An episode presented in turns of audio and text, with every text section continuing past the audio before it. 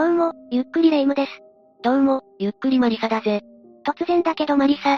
あなたの周りに、この人プライド高いなって思う人っていたりしない？ああ、過去にそういう人に何度か会ったことがあるな。その時、相手にどんな印象を持ったとか、覚えているかしら？うーん、そうだな。あくまで個人的な意見だが、プライドが高すぎる人ほど人間関係のトラブルを起こしやすい。いわゆるトラブルメーカーになる印象があるぜ。自分の非を認めたがらず、謝罪したら負け、みたいな人もいるわよね。そのくせ、相手の些細なミスに対してはこれでもか、っていうくらい、ネチネチ責め立ててたりするのよ。ああ。で、誰が見てもお前に非があるのでは？という場面になると、ぐだぐだと言い訳して絶対に謝らなかったりするんだ。でも、どうしてそんな話を突然してきたんだ？実はマリサに聞いてほしい事件があるんだけど、この事件の犯人がなかなかの癖者でね。その人物像についての感想や、その他の意見を聞いてみたいと思ったの。癖の強い犯人か。よし、わかった。一体どんな人物が起こした内容の事件なのか、詳しく教えてほしいんだぜ。では早速、京都神奈川親族連続殺人事件について紹介するわ。それじゃあ、ゆっくりしていってね。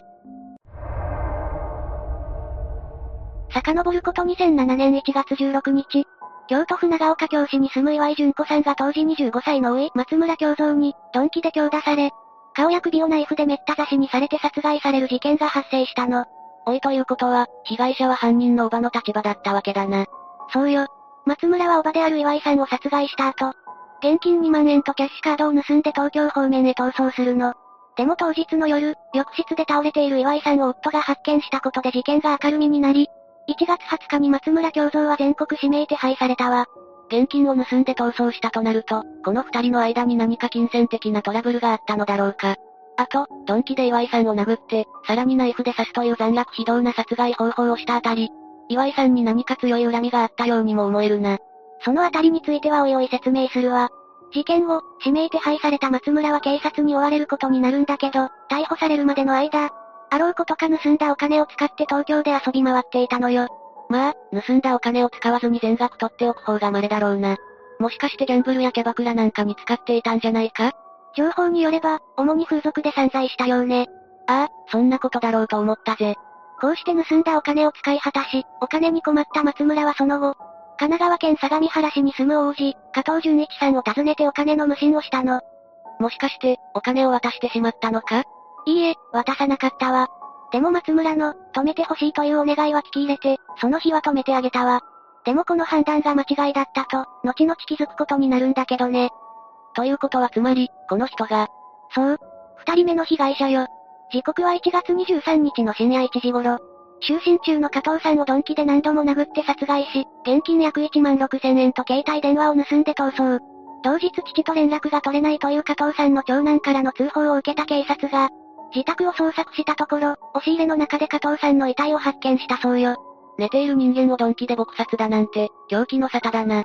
それに、盗んだ現金も高額かと思えば1万6千円だし、そのためにここまで残虐なことをするのは理解できないぜ。そうね。そして松村は盗んだ携帯電話を使って母親に、借金を断られて京都のおばを殺した。今朝も王子を殺したと明かし、1月23日の夕方頃、東京都練馬区を歩いているところを警察官に発見され、おばの岩井さんに対する強盗殺人容疑で逮捕。2月21日には、王子の加藤さんに対する強盗殺人の容疑で再逮捕されたわ。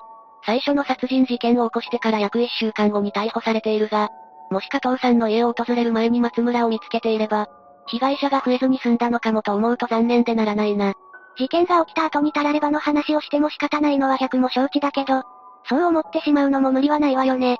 ただ、二人が殺害された背景に、借金の申し入れを断られたという共通点があるところを見ると、松村はお金にだらしがない性格のように思えるがどうなんだろうな。それについては、次に紹介する松村の生い立ちや人物像で、色々と明らかになっていくわ。事件内容を聞いてなんとなく感じたと思うけど、松村は超がつくほど短気な性格で、自分の思い通りにならなかったり、気に入らないことがあるとすぐ手が出るタイプの人間だったの。考えるよりも先に体が動くタイプの人間だな。最初からこんな性格だったのか？うーん、幼少期はどちらかといえば内向的で、あまり周囲に溶け込めない性格だったみたいね。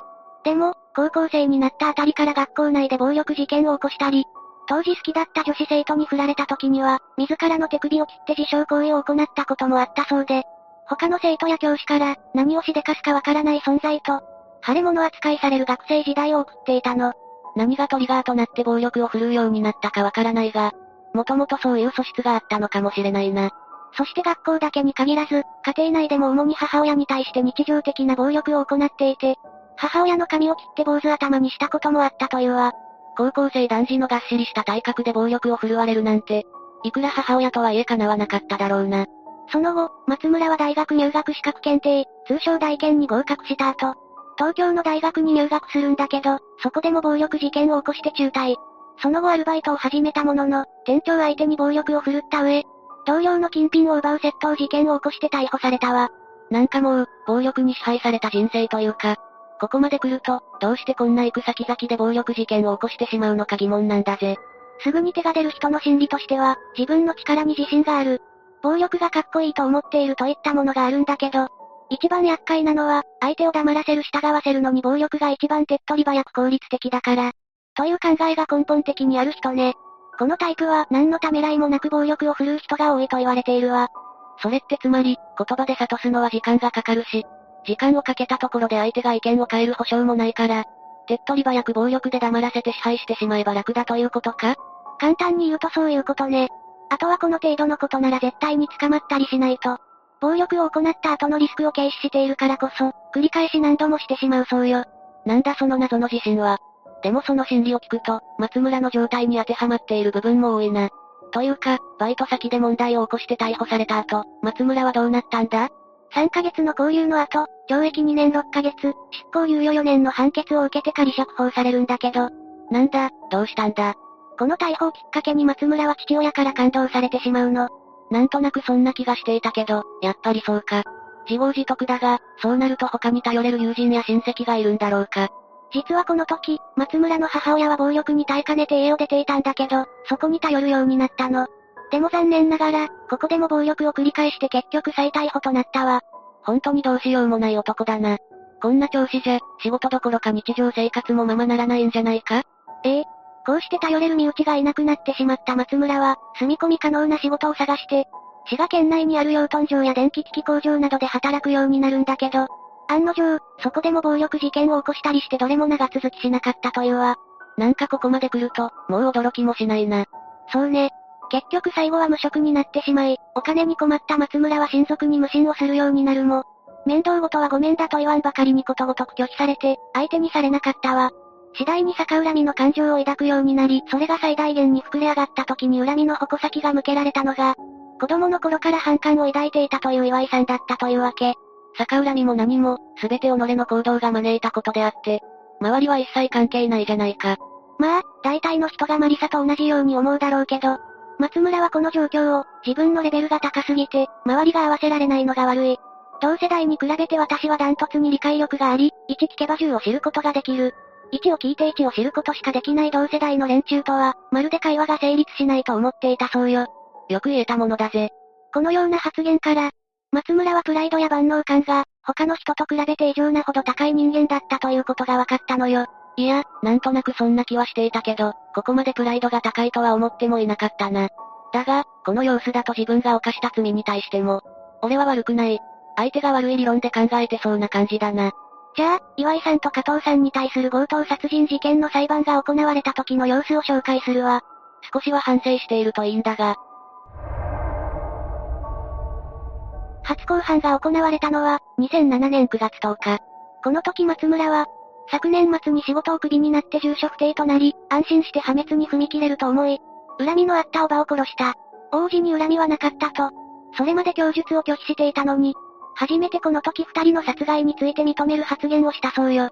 安心して破滅に踏み切れるという発言から、挫折ばかりでうまくいかないことに対して、自暴自棄になっている様子が伺えるな。でも、問題となった発言はこの後で、金品を奪えば死刑か無期懲役しかなく、罪を重くして自分を追い込めると考えた。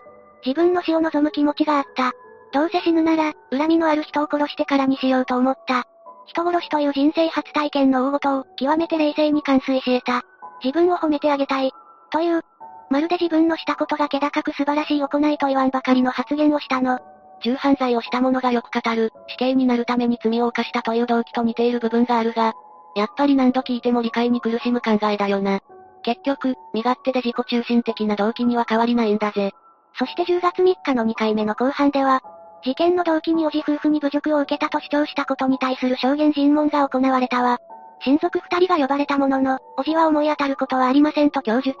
弁護側は、松村自身、自殺願望があったこと、身内間、特に父親との関係が険悪ということを挙げて、精神鑑定を求めたけれど、京都地裁の答えは必要なしだったわ。こういう場合、精神鑑定を行うイメージがあるが、まさかの必要なしの判断とは。でも、したところで意味がないとも思われたのかもしれないな。でもこの後、さらに驚きの事実が判明するの。何があったんだ？それが判明したのは、12月5日に行われた第6回後半のこと。なんと松村は、3人目の殺害を計画していたことを明らかにしたのよ。ええその3人目には、一体誰が挙げられたんだ？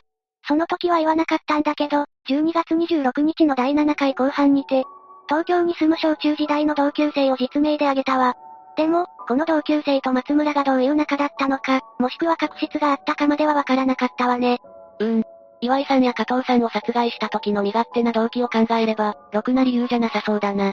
そして2008年1月30日、法廷で調べられた証拠や証言に基づいて意見を述べる論告にて、検察側は、事前に刃物やゴム手袋を用意していた点や、被害者に50箇所以上の傷を負わせた点を挙げて、犯行の計画性や残虐性を指摘したわ。自殺願望については、犯行後逃走しているので信用に値しないと批判し、松村が否定していた強盗目的についても、金品の他に携帯電話などの生活必需品を盗んでいる様子を見ると、発言と大いに矛盾している。とこちらも否定。後に語られた3人目の殺害計画の内容にも触れ、史上稀に見る残虐な事件。二人の命を奪っておきながら、反省の様子がまるでないと極刑を求刑したわ。そういえば松村って、ここまで被害者の二人に対して謝罪の言葉を述べてないよな。そうなの。むしろ二人の冥福を祈るつもりは全くないと断言していたからね。いやもう、どう考えても上場借用の余地はないだろ。それで、弁護側はどう主張しているんだ？弁護側は、今回の事件は殺人と窃盗にとどまるとした上で、犯行は罪を重くしようと強盗に見せかけただけで、本意ではないと強盗目的を否定。死を望むような発言については、死刑は反対論があるから慎重であるべきだと。極刑の回避を求めたそうよ。今更言うのもあれなんだが、窃盗と強盗の違いって何なんだ？ポイントになるのは、盗む際に暴行や脅迫があったかどうかね。相手が見ていない隙に奪ったら窃盗罪。相手の抵抗を暴行や脅迫で抑えながら奪ったら強盗罪が成立するわ。なるほど、そういった違いがあったのか。でも、実際無職でお金に困っていて親戚に無心をしていたわけだし、岩井さんも加藤さんの命もかなり残虐な方法で奪っているわけだから、お金目当てで殺害したと言ってもいいんじゃないか？そうね。そこについては検察側も主張しているわね。だよな。それで、判決はどうなったんだ ?2008 年3月28日。犯行は計画的かつ強い殺意を持って行われ、本人の態度からも反省の色は一切見えず、借用の余地もないことから、極刑もやむを得ない、と死刑が言い渡されたわ。ちなみに言い渡された時、松村はどんな感じだったのか記録はあるのか？あることはあるけど、正直かなりひどいものでね。原因は母を守らなかった父親であって、俺のせいじゃない。全く反省していないし、ざまあみろとすら思っている。別に俺のことを許せない人間は許せなくていい。といった内容が書かれた自筆のメモ11枚を、約20分かけて読み上げたそうよ。最後まで反省なしか。謝罪の言葉があったとしても遺族の心の傷が癒えるわけではないが、最後くらいはあって欲しかったぜ。でも仮に謝罪の言葉を述べたところで本心ではないだろうし、上辺だけの謝罪だとしても意味はないと思うわ。確かに、その考えもあるな。こうして死刑判決を受けた松村だけど、驚くことに判決を言い渡された3日後の3月31日に大阪高裁に控訴しているのよ。え？なんでだ？松村曰く、判決に不満はないけど、確定すると友人に出す手紙の発信回数が制限されるし、あと身辺整理の時間も欲しかったから控訴するだそうよ。ということは、身辺整理や手紙を書き終えたら控訴を取り下げるつもりだったのか？ええ。実際4月8日に控訴は取り下げられて、改めて死刑が確定になったけど、なぜか翌年にまた控訴審再開請求をするという、よくわからない行動を起こしているわ。なんだか悪あがきというか、いざ判決が下されたらおじけづいてしまったのか。どちらにしても、身勝手でちぐはぐな男だな。でも結局、それも2010年5月に棄却され、2012年8月3日に大阪拘置所にて死刑が執行されたわ。死刑判決を受けてから10年以上経っても執行されない死刑囚が多い中で、比較的早い執行だったんだな。そうね。ちなみにこの判決は、1968年に同様の強盗殺人罪に問われた犯人以来で、記載の記録上1055例目だったそうよ。さて、今回は京都神奈川親族連続殺人事件について紹介したけど、マリサはどう感じたかしら？そうだな。私が思ったのは、松村は暴力ばかり振るう暴君と見せかけて、実は心の弱い人間だったんじゃないかということだな。というとほら、暴力を振るう人間って相手を選ぶというだろ？例えば女性や子供には悪態つくけど、体格のいいスポーツマンやヤクザっぽい人に振るわないとか。そうね。駅でわざとぶつかる男も、女性ばかりを狙ってやっているものね。だろ？そもそも心の強い、周りに気遣える人間は暴力に頼らない。松村は、その弱い部分をごまかすために、ただ外側だけ大きくなったプライドを振りかざしていたのかもと思ったんだぜ。だからといって、人を殺していい理由には一切ならないがな。あと、自分のことをかなり過大評価していたから、立て続けに起こる挫折に耐えきれなかったのかもしれないわね。挫折なんて、生きている以上必ず経験するものだ。だからこそ、いざ挫折した時にそれをどう受け入れて、どう生かしていくかを考えることが大事だと改めて思ったぜ。なんだか深い話になっちゃったわね。だな。でもまあ、たまにはいいんじゃないかそれもそうね。というわけで今回は、京都神奈川親族連続殺人事件について紹介したわ。それでは、次回もゆっくりしていってね。